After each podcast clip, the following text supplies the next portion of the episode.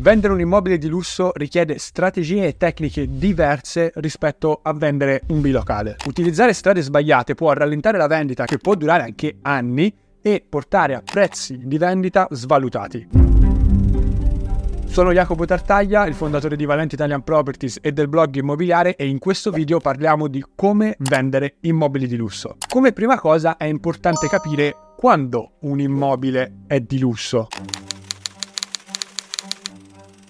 Ci sono diverse definizioni di immobili di lusso. La prima l'ho estrapolata proprio da ChatGPT e dice questo. Un immobile di lusso è una proprietà che offre un'esperienza abitativa eccezionale e sofisticata, combinando posizione privilegiata, design e architettura di alto livello, comfort e un senso di esclusività e o privacy. Questa definizione mi piace molto perché riporta tutte le caratteristiche di un immobile di lusso come viene normalmente percepito dalle persone.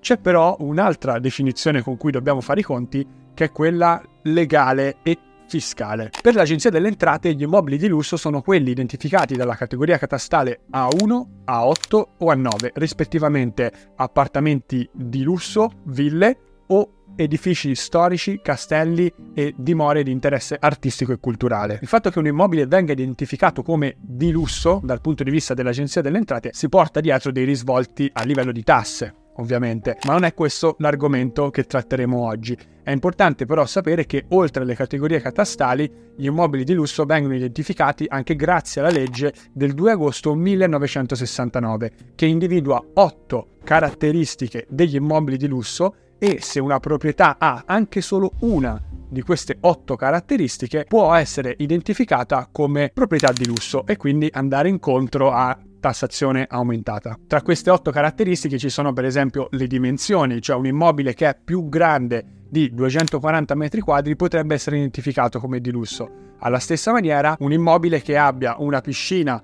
più grande di 80 metri quadri o campi da tennis più grandi di 80 metri quadri, oppure ancora dei lotti di terreno molto grandi non adibiti però ad attività agricola. Lo scopo di oggi però è capire come si vendono le proprietà di lusso e non la tassazione e la proprietà di lusso dal punto di vista legale. Quindi prenderemo come buona la definizione di chat GPT che parla di come viene percepita un'abitazione di lusso e non come viene identificata dal punto di vista legale e fiscale. Un parametro che sicuramente salta fuori quando si parla di proprietà di lusso o di pregio è il prezzo e se avete fatto attenzione sono già passati diversi minuti dall'inizio del video e io non ne ho mai parlato. Questo perché il prezzo secondo me deve essere escluso dall'equazione per definire quale proprietà è di lusso e quale non lo è. Vi faccio un esempio pratico. Se abbiamo una bella villa rinascimentale che può valere supponiamo 2 milioni di euro o 3 milioni di euro, ma per lo stato di manutenzione in cui si trova, poiché fatiscente, viene venduta a 500-800 mila euro, la considerereste una proprietà di lusso o no? La mia risposta è sì, perché tra le caratteristiche delle proprietà di lusso non deve essere incluso il prezzo o deve essere incluso con attenzione perché il prezzo può essere influenzato dalle dinamiche di mercato, dalle condizioni di manutenzione dell'immobile e da tanti altri fattori contingenti, quindi non può entrare nella definizione di immobile di lusso. Un'altra ragione è che il prezzo viene percepito come alto o di lusso in maniera diversa dalle varie persone. Se magari la maggior parte della popolazione italiana percepirebbe come di lusso un immobile con un prezzo superiore ai 500.000 euro, questo non si può dire magari per un grande imprenditore che ha già un mindset, un settaggio mentale sui milioni di euro. Quindi capite che ci sarebbero dei divari incredibili sul definire la proprietà di lusso in base al prezzo. Una volta che abbiamo capito come identificare una proprietà di lusso sia dal punto di vista del mercato che dal punto di vista legale e fiscale, il primo step per cominciare la vendita è un'accurata valutazione del valore della proprietà che desideriamo vendere. È una fase critica della vendita di un immobile di lusso perché nella maggior parte dei casi nel settore immobiliare si usa una stima che si chiama comparativa. La stima comparativa prevede di prendere altri immobili simili che sono stati venduti sul mercato nel periodo direttamente precedente a quello a cui si sta effettuando la stima e con determinati aumenti e diminuzioni del valore a seconda delle caratteristiche specifiche del bene immobiliare che stiamo valutando, calcolare il prezzo di vendita o il potenziale prezzo di vendita. Questa stima comparativa nelle proprietà di lusso è molto difficile, a volte impossibile, perché le proprietà di lusso, come abbiamo visto, hanno caratteristiche al di sopra della media, hanno un design, delle finiture, una posizione che è diversa da qualsiasi altro immobile che potreste trovare in quel mercato. Quindi è molto difficile trovare dei comparativi, è molto difficile trovare degli immobili simili. Alcune volte ci si riesce, magari un grande appartamento, un attico in centro a Roma può avere dei comparativi, ma una grande villa in Sardegna, in una zona a bassissima densità abitativa, quindi non ci sono case nelle vicinanze, diventa difficile trovare un comparativo. Quindi come si fa a stabilire il prezzo di vendita? In questi casi è inutile girarci intorno, è un po' un tentativo, parliamoci chiaro, perché ho visto stime fatte anche da tecnici, da architetti o geometri che vanno a vedere i metri quadri, vanno a vedere il tipo di finiture che sono state utilizzate, vanno a vedere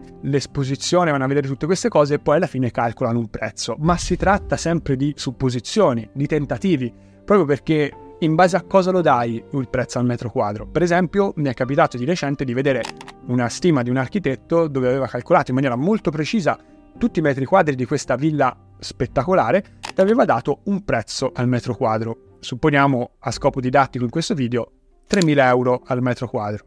Ma quei 3.000 euro al metro quadro, da cosa li hai calcolati? Perché non c'è nessun comparativo, non c'è niente che ti possa far pensare che effettivamente il valore di quella villa sia 3.000 euro al metro quadro. Lo supponi. Un modo diverso di affrontare la stima di un immobile di lusso, che magari è anche più intelligente dal mio punto di vista, è quello di valutare la domanda di quel tipo di immobili. Quindi si va a vedere se ci sono degli acquirenti o delle persone che stanno cercando quel tipo di immobile e quanto sono disposte a spendere. In questo modo si ha un'idea del valore che si potrebbe ricavare dalla vendita. Mettendo insieme una stima di tipo comparativo o basata su fattori tecnici come i metri quadri e le finiture con la domanda del mercato si può arrivare ad un valore che sia indicativo per cominciare a posizionarsi sul mercato. Per fare una stima accurata di un immobile di lusso servono delle competenze e esperienza specifica, quindi è molto difficile per un proprietario capire in un determinato momento quanto vale quella proprietà e spesso il proprietario si affida a tecnici, architetti o geometri che stimano la proprietà secondo i fattori tecnici e questo può andare bene per avere un'idea iniziale, ma poi bisogna raffrontarsi col mercato. Quindi chi è che si raffronta col mercato? Di solito le agenzie immobiliari, che potreste dire sono di parte, ma di solito sono quelle che sanno effettivamente quanto valgono gli immobili perché tutti i giorni hanno a che fare con compravendite. Quindi se volete spendere qualche migliaio d'euro con un tecnico che vi fa una stima tecnica, fatelo, non c'è niente di male,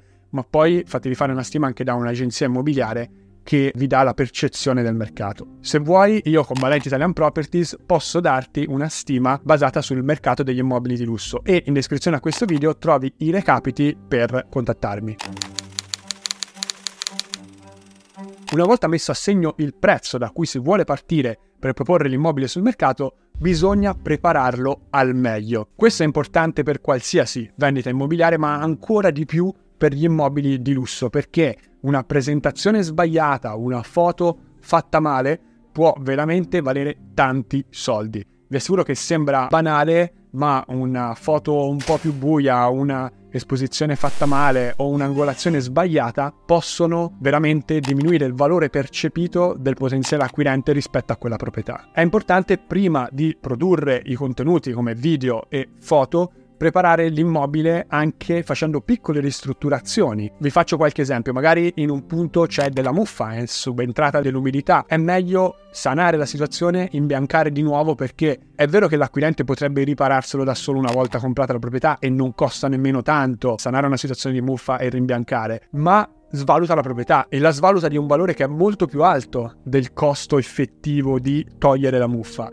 Stessa cosa per piccole crepe, o qualsiasi piccola riparazione che può effettivamente migliorare il percepito della proprietà. Una tecnica che potete utilizzare soprattutto quando l'immobile è vuoto oppure è pieno di tantissima roba è l'home staging. È una tecnica di miglioramento degli interni che consente di aumentare il valore percepito da parte degli acquirenti. Consiste nel arredare degli spazi, a volte con mobili veri, nel caso di mobili di lusso mi sentirei di consigliare sempre immobili veri, ma su immobili più piccoli si usano anche arredi finti, fatti di cartone.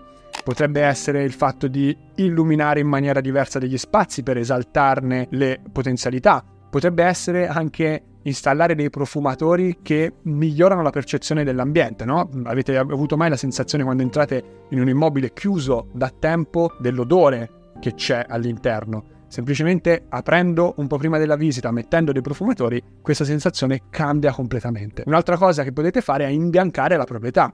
Sembra banale anche in questo caso, ma semplicemente entrare in una proprietà imbiancata di fresco e con l'odore ancora dell'imbiancatura dà una percezione di nuovo. Il percepito del potenziale acquirente migliora. Dopo aver preparato la proprietà al meglio, bisogna costruire una strategia di marketing e di vendita ad hoc. Il marketing e la vendita di un immobile di lusso si compone di diversi pezzi. Il primo è sicuramente quello della produzione di contenuti di qualità, ma ne abbiamo già parlato. Video, video col drone, foto, brochure di presentazione, qualsiasi cosa che può essere valutata utile, deve essere fatta bene, qualità top, sempre. Dopodiché bisogna veicolare questi contenuti ai potenziali acquirenti. Lo strumento principe dell'immobiliare sono i portali immobiliari. Si potrebbe pensare che le vendite di lusso non passino dai portali immobiliari. Questa è un po' la percezione che mi viene riferita dai proprietari di immobili di lusso che non pensano che le proprietà di lusso si vendano dai portali immobiliari. In realtà si vendono anche attraverso i portali immobiliari. Se andate su idealista o immobiliare.it troverete tanti immobili con prezzi superiori anche ai 3, 4, 5 milioni. È importante però anche a livello di portali avere una strategia internazionale, ma ormai praticamente tutti i portali sono visibili dall'estero e tante volte le agenzie distribuiscono gli annunci su portali che lavorano anche su acquirenti esteri. Il secondo modo di fare marketing per una proprietà di lusso è attraverso i social network. Anche in questo caso si potrebbe pensare che le proprietà di lusso non si vendano attraverso i social network, ma non è così. Anche in questo caso la percezione è sbagliata perché se un agente immobiliare o un'agenzia ha una buona presenza sui social network, YouTube, Instagram, TikTok,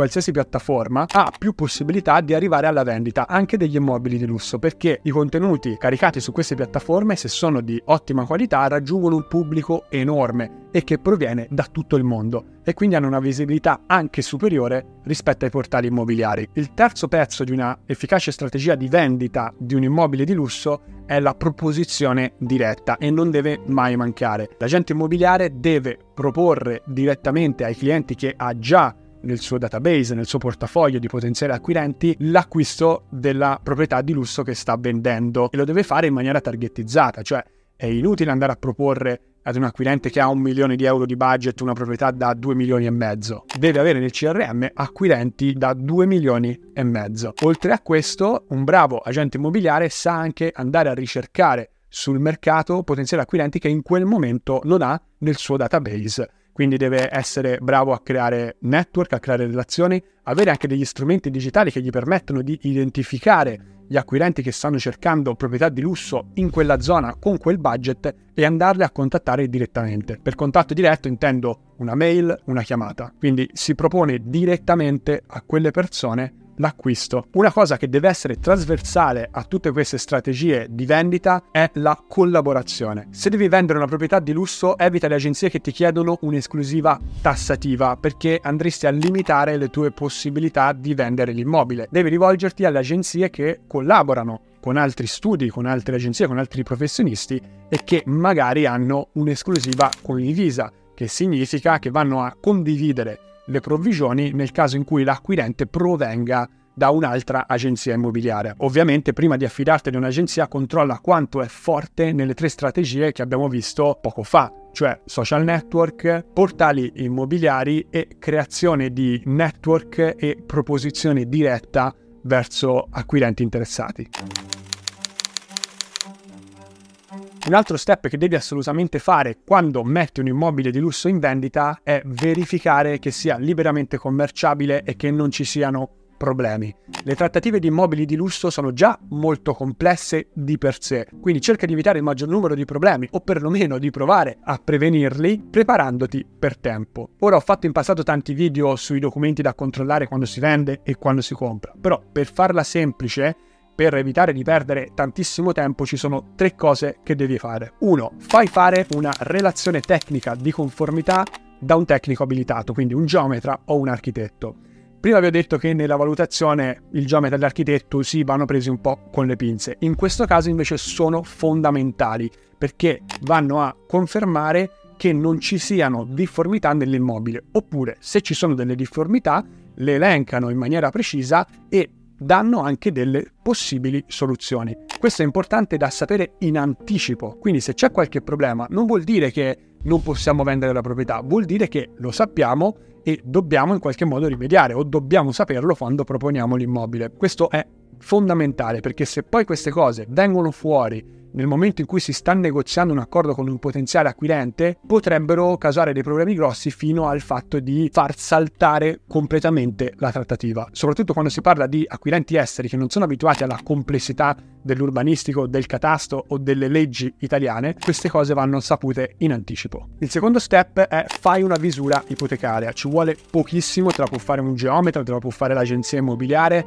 basta avere un accesso a Sister, che è il portale dell'agenzia delle entrate, per farla. Dalla visura ipotecaria vedi se ci sono delle ipoteche sull'immobile. Consiglio sempre di farla perché a volte escono fuori cose dalla visura ipotecaria che nemmeno il proprietario si aspettava. Quindi prima di proporre l'immobile sul mercato, fallo. Costa qualche decina di euro, ma ti salva la faccia poi in una potenziale trattativa. La terza e ultima cosa è recupera l'atto di provenienza, è l'atto con cui sei diventato proprietario di quell'immobile. Quindi tienilo a disposizione, mettilo a disposizione dei consulenti che ti stanno seguendo, del tecnico, dell'agente immobiliare, perché è un documento fondamentale per vendere un immobile. Se hai fatto questi tre passi puoi essere relativamente sicuro, diciamo all'80-90%, che non ci saranno problemi nel proseguo della trattativa.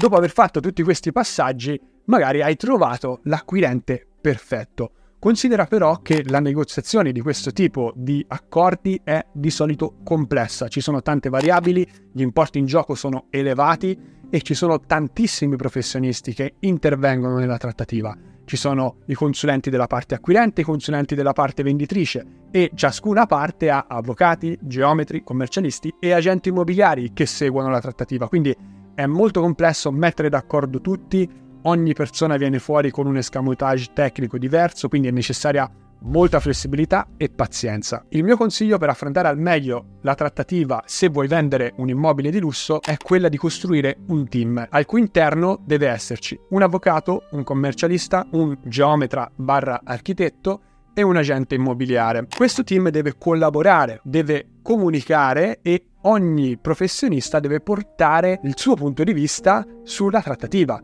Il commercialista dal punto di vista fiscale, l'avvocato dal punto di vista legale, il tecnico dal punto di vista tecnico e l'agente immobiliare dal punto di vista commerciale. È importante poi che la comunicazione con l'altra parte avvenga in maniera univoca, cioè ci deve essere una sola persona portavoce del team che ha il compito di comunicare e negoziare con l'altra parte. Perché se il commercialista manda una mail all'acquirente, l'avvocato manda una mail all'acquirente, l'agente immobiliare chiama l'acquirente e il tecnico gli manda una perizia tecnica, l'acquirente non ci capisce più niente, ha tanti punti di vista diversi di persone che sono consulenti del venditore ma che non si parlano fra di loro e questo crea confusione e può far saltare un accordo che magari invece sarebbe andato in porto. Quindi chi deve essere il portavoce del team? Il mio consiglio è che sia l'agente immobiliare perché ha la competenza commerciale e di negoziazione, è il suo lavoro negoziare accordi e mediare le posizioni di due parti contrapposte e oltre a questo ha il contatto diretto e magari anche un po' di confidenza con la parte acquirente. Una cosa che devi sapere è che la negoziazione di immobili di pregio è spesso molto lunga, quindi non ti spazientire, mantieni la calma, valuta ogni possibilità e sii flessibile sulle proposte che ti vengono fatte, valutale, pensaci, proponi altre soluzioni ma non ti far prendere dalla fretta perché la fretta è la peggior nemica di ogni negoziazione. Infine è importante conoscere le tempistiche che servono per vendere una proprietà di lusso. Uno studio di immobiliare.it, Luxury Estate e Realytics ha stimato che ci vogliono 8 mesi in più rispetto alla media nazionale per vendere un immobile di lusso. La tempistica media di vendita a livello nazionale sono 6 mesi, quindi se ci aggiungiamo gli 8 mesi in più che servono per vendere una proprietà di pregio, raggiungiamo 14 mesi, ovvero un anno e due mesi per trovare un acquirente. Quindi anche qua calma, non ci facciamo prendere dal panico se dopo un mese o due mesi non c'è nessuno interessato a comprare. Spero che questa guida su come vendere gli immobili di lusso possa esserti utile e noi ci vediamo alla prossima. Ciao!